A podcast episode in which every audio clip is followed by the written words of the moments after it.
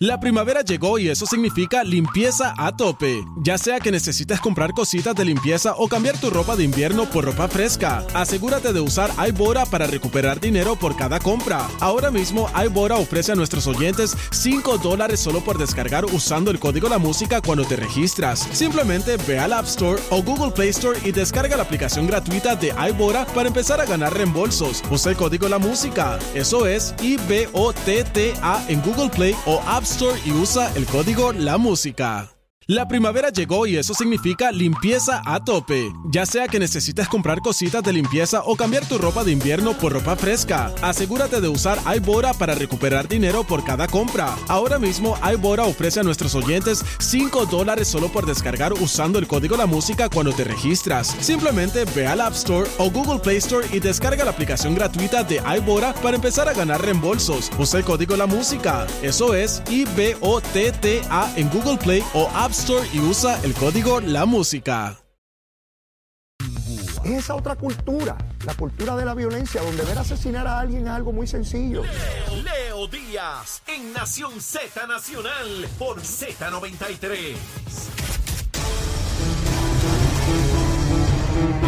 Buenos días, soy Carla Cristina informando para Nación Z Nacional. En los titulares, durante su visita a Puerto Rico ayer, el presidente de Estados Unidos, Joe Biden, anunció que le encargó a la secretaria del Departamento de Energía Federal, Jennifer Granholm, crear un equipo que se dedique a acelerar la reconstrucción de la red eléctrica, cuya crisis volvió a quedar en evidencia tras el paso del huracán Fiona por la isla, mientras líderes de 9 organizaciones sin fines de lucro tuvieron la oportunidad de dialogar directamente con el presidente acerca de las trabas para acceder a fondos federales, la crisis energética y la inequidad social. Por su parte, el presidente de la Asociación de Alcaldes, Luis Javier Hernández, describió la visita de Biden como agridulce, al sostener que el primer ejecutivo federal no recibió el insumo completo ni vio en su breve recorrido las dificultades que enfrenta la isla tras el paso de Fiona. Y en temas internacionales, varias organizaciones por la defensa de los derechos humanos en México presentaron una denuncia ante la Fiscalía General con el fin de esclarecer el espionaje perpetrado por el ejército del país contra periodistas y activistas. Para Nación Z Nacional, les informó Carla Cristina. Les espero mi próxima intervención aquí en Z93. Hablándole claro al pueblo. Nación Z Nacional, soy Leo Díaz. Buenos días a todos. Leo Díaz en Nación Z Nacional por la Z. Y de regreso aquí a Nación Z Nacional, mis amigos, a través de Z93, la emisora nacional de la salsa, la aplicación La Música y nuestra página de Facebook de Nación Z. Mire, vamos a repasar lo que es el poder. ¿Quién tiene poder y quién no tiene poder? ¿Qué se logra con el poder? ¿Para qué es bueno el poder? Mire, llega el presidente de los Estados Unidos. ¿Quién no quiere estar allí? Todo el mundo quiere estar, todo el mundo quiere un retrato. Pero hay unas personas que tienen poder y otros no. No importa si aparecen en el retrato o no. Así funcionan las cositas. Se trata de que el presidente llega a un territorio, no a un estado de la Unión, a un territorio. Somos ciudadanos americanos, pero no somos un estado. Aquí no se vota por el presidente de los Estados Unidos, ni por los congresistas.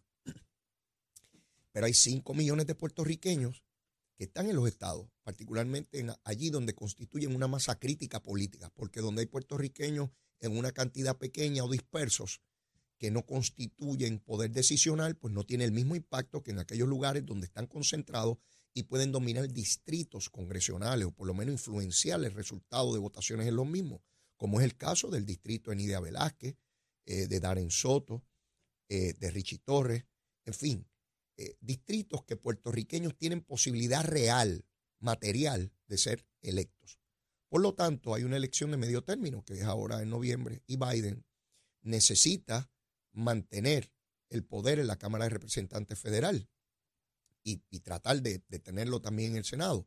En función de eso, su ejercicio gubernamental va acompañado de gestiones políticas, porque una cosa no desconoce la otra.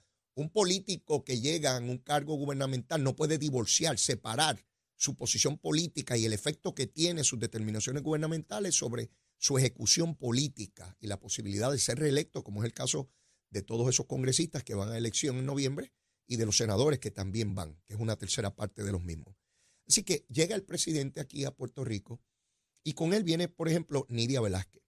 Nidia Velázquez, usted puede tener la opinión que quiera sobre Nidia Velázquez, ¿verdad? Cada cual tiene derecho a eso, por supuesto.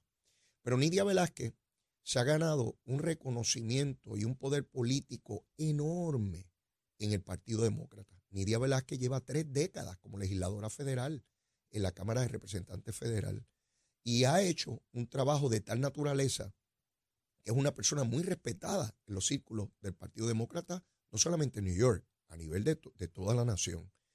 Tiene una relación con el presidente que data de muchas décadas. El presidente fue senador federal. O sea, es una persona a quien conoce. New York no es cualquier estado. New York tiene mucha prominencia, mucho poder político, mucha proyección en la prensa nacional.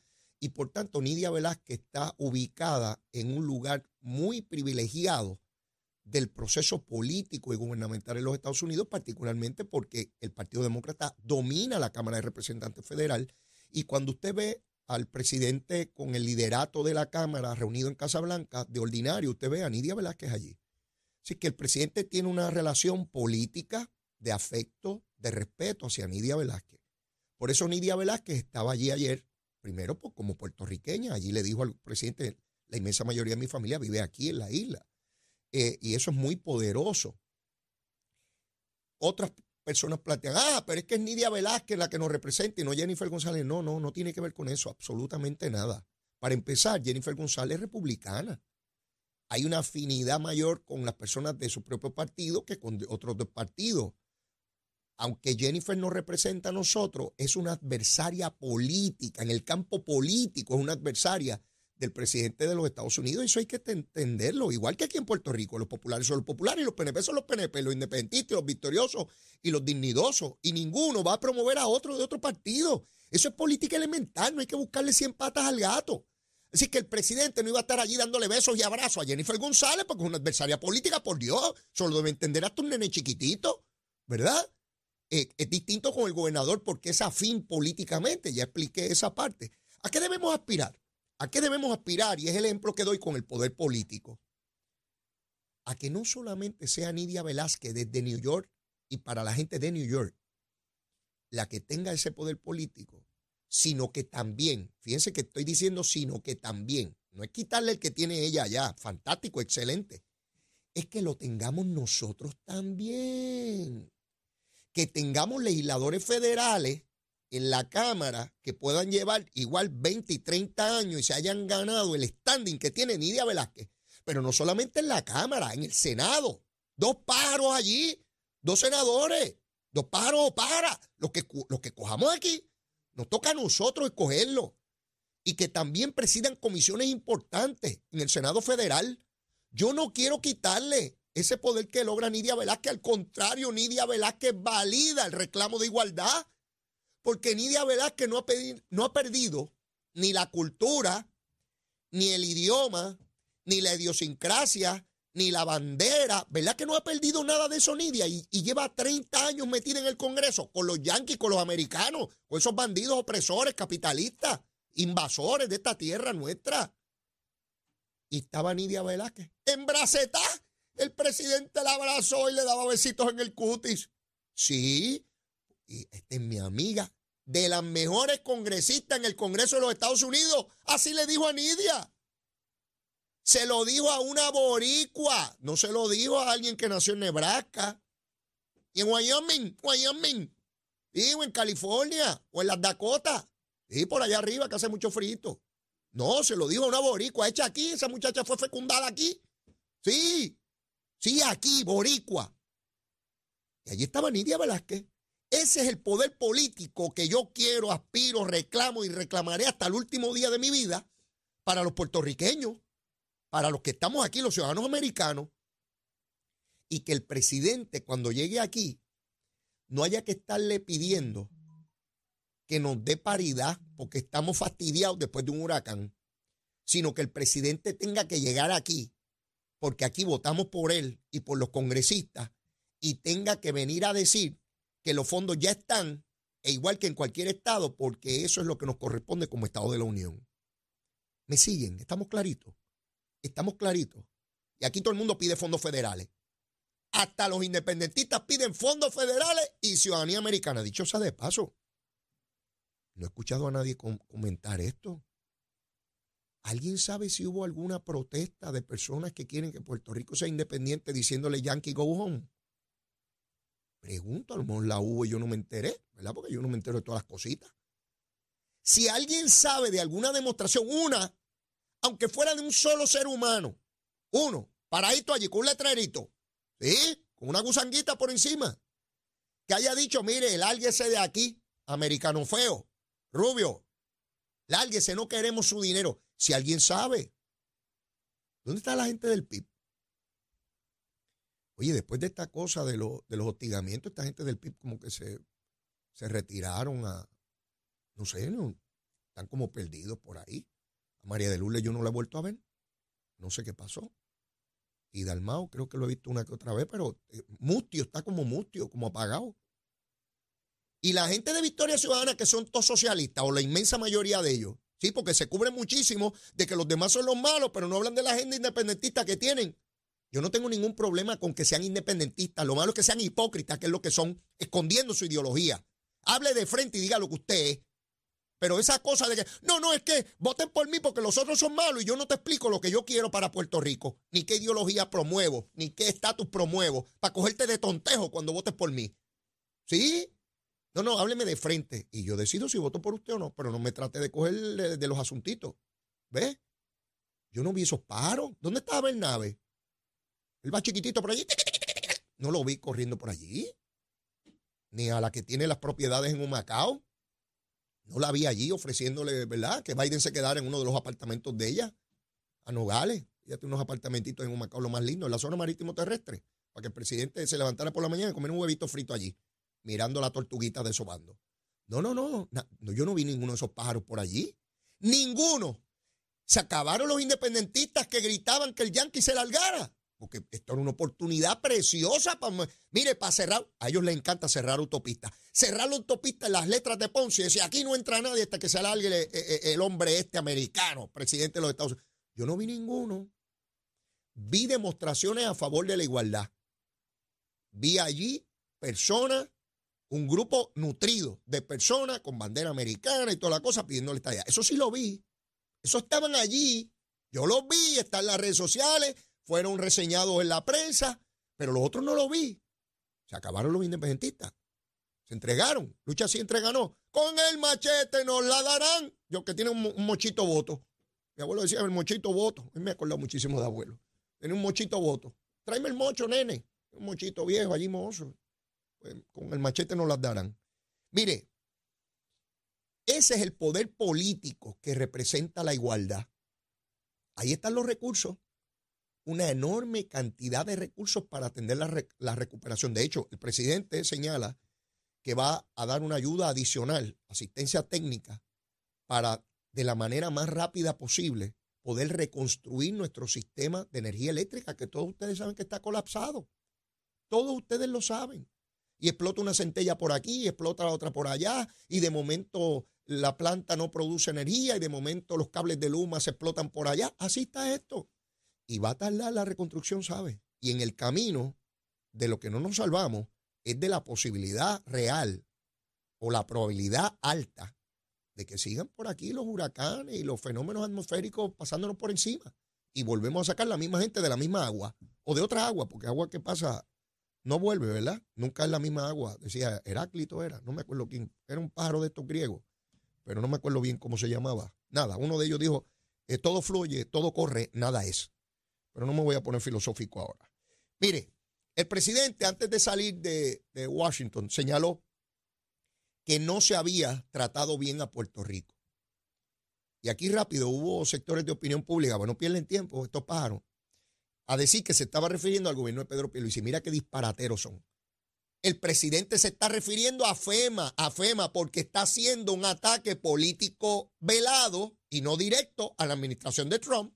Lo que está diciendo es que FEMA bajo Trump no trató bien a Puerto Rico. Esa es la imputación que está haciéndole Biden, que de hecho sale un informe donde se audita a FEMA y se señala que hubo muchísimas fallas en términos de los recursos que se dieron a Puerto Rico. Eso es un informe federal sobre la ejecución de FEMA. Y a eso es que se refiere el presidente. Pero aquí hay que estar como los mapas, que hay una leyenda abajo. Mira, pájaro, esta línea roja significa esto y la amarilla esto, y luego para que lo entiendan. Porque rápido es enfilar los cañones contra un gobierno estadista. El presidente estaba atacando a Donald Trump. ¿Por qué lo ataca? Porque lo ve todavía con posibilidades políticas. Mire, si Trump hubiese dicho hace rato que no corre, ¿usted cree que Biden le dedicaba 30 segundos de su vida? Claro que no. De ordinario, una regla no escrita entre expresidentes es que no se atacan. Hay una,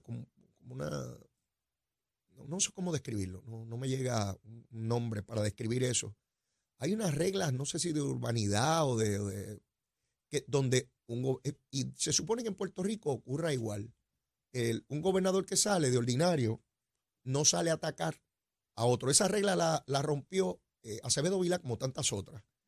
Y Alejandro de vez en cuando. Es muy cuidadoso. Alejandro es más cuidadoso. Alejandro dice, mire, usted sabe que a mí no me gusta. Hace un caveat y luego da su cantacito leve. Pero Acevedo Vilá no. Acevedo Vilá es como un potro, como un toro loco. Él dice cualquier barbaridad y no le da prestigio a su posición de ex gobernador. Yo sé lo que están pensando ustedes, pero yo no lo voy a decir. Pero los presidentes ocurre igual. ¿Por qué están en esta disyuntiva en este momento? Porque Biden entiende que Trump va a correr y lo está marcando como el torero al toro, lo está marcando, le está poniendo varillas para decir, mire, no brega bien con Puerto Rico y si no brega bien con Puerto Rico, no brega bien con los latinos.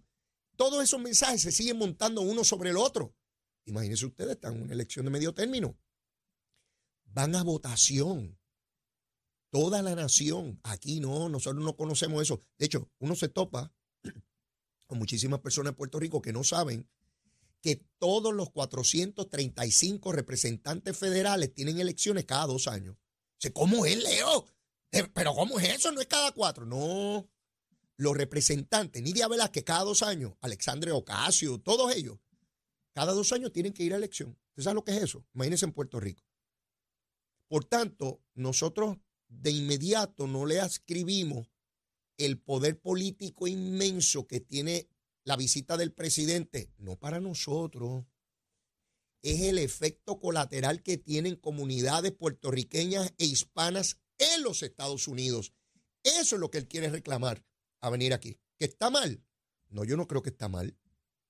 Así funciona el proceso político y dependerá de cuánto en efecto con esa visita se traiga para mejorar las condiciones de Puerto Rico, donde eventualmente Biden podrá argumentar para su reelección, no ya la de los legisladores, la de él, si es que va a reelección, ¿verdad? Yo tengo mis serias dudas si Biden va a ir a la reelección, particularmente por lo que parece ser problemas de salud.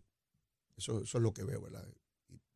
¿Verdad? No le estoy deseando nada malo al presidente, es que da muestras de tener algunos problemas y todavía le quedan más de 2 años de mandato. A su edad, pues, es complicado. Correr una campaña presidencial por los 50 estados debe ser la cosa más agotante y agobiante que pueda tener un ser humano.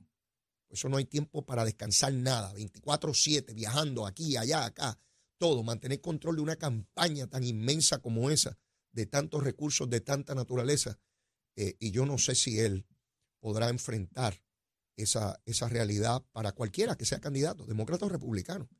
Pero independientemente de eso, el goodwill o lo que él pueda procurar para sí como candidato, de alguna manera va a tratar de transferírselo a otra persona, sea Kamala o quien sea, en caso de que él no corriera. O sea, él no puede venir y tirar la cosa ahora al desperdicio si es que decidiera no correr. Tiene que seguir demostrando que su partido, que su administración es la que es y que devenir un sustituto sería igual o mejor que la administración de él. Es un reto inmenso la que tiene el Partido Demócrata. Similar al que tiene el Partido Republicano, que todavía no logra identificar claramente quién va a ser su candidato a la presidencia, aunque Trump parecería ser la figura, ¿verdad? Digo parece, porque en Brasil hubo una primera vuelta electoral el pasado domingo y se decía que Da Silva, el que fue presidente de Brasil, le iba a dar una pela al presidente actual Bolsonaro y que eso estaba seguro, que no iba a haber segunda vuelta porque Da Silva iba a ganar por más del 50%. Pues ¿saben qué? Ninguno llegó al 50% y Bolsonaro tuvo una aceptación electoral mucho mayor a la que las encuestas decían. ¿Qué quiere decir eso? Que el 30 de octubre van a la segunda vuelta a ver quién gana. ¿Quién va a ganar? Yo no sé, no tengo idea. Yo no soy brasilero ni vivo allí y nunca he visitado Brasil. Me encantaría ir a Río. ¡Ja! Eso me dicen que es espectacular.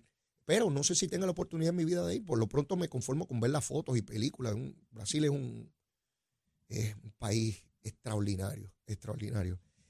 Pues la cuestión política no se sabe quién va a ganar la presidencia de Brasil el 30 de octubre. Así que esa cosa que le dicen a ustedes, particularmente analistas políticos, que les encanta anticipar el futuro como si fueran, ¿verdad? Que leen caracoles y cosas de esas. Siempre están los analistas políticos. No, porque va a ganar fulano. Mire, nadie sabe quién va a ganar. Nadie tiene idea de quién va a ganar.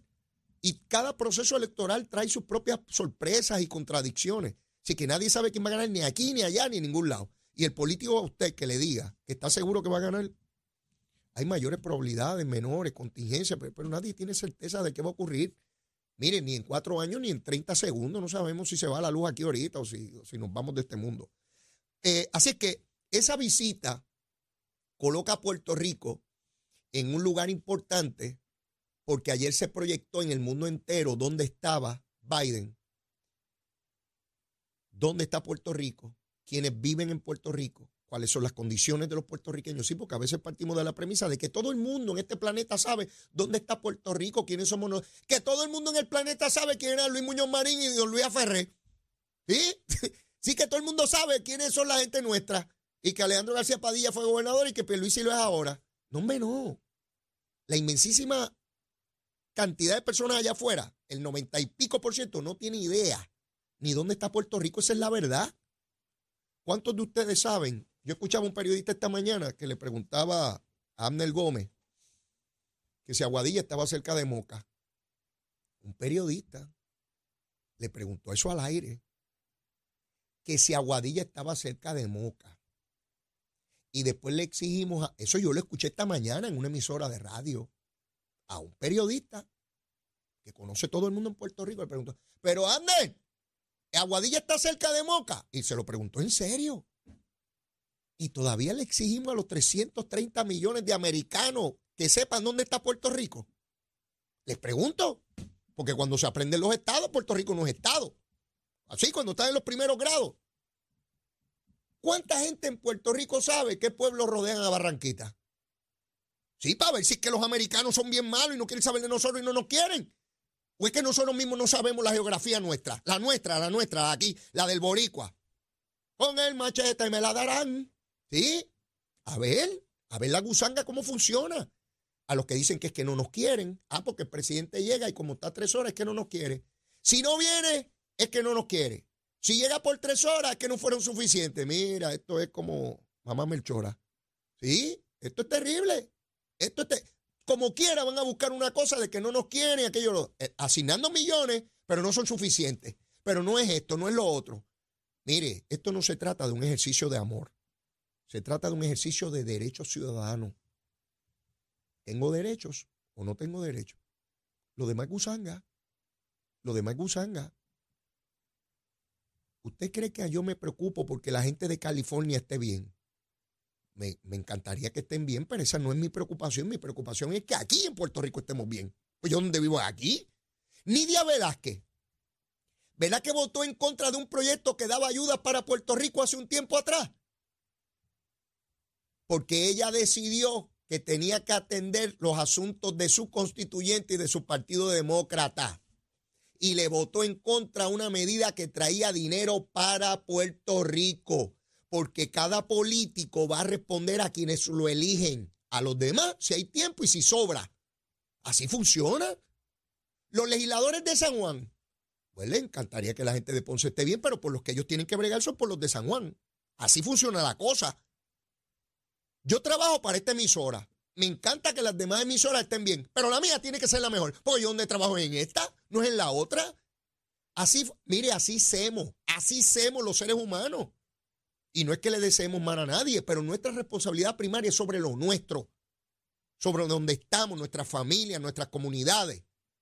Y así funciona siempre. Así que no esperemos que quien no es de aquí, quien nació por allá, aunque sea ciudadano americano y sea el más demócrata del mundo y quiera que todo el mundo esté bien, va a asegurarse primero de que su gente esté bien y después, si sobra, si tiene tiempo, si hay recursos, va a ir a rescatar a los otros que necesiten en alguna otra parte. Igual que todos los agentes de los Estados Unidos procura primero por los Estados Unidos antes que por Argentina, o no. Y los argentinos procuran primero por Argentina que por los americanos o por los mexicanos. Mira, así funciona la cosita. Sí, estas cosas hay que describirlas para que veamos claro.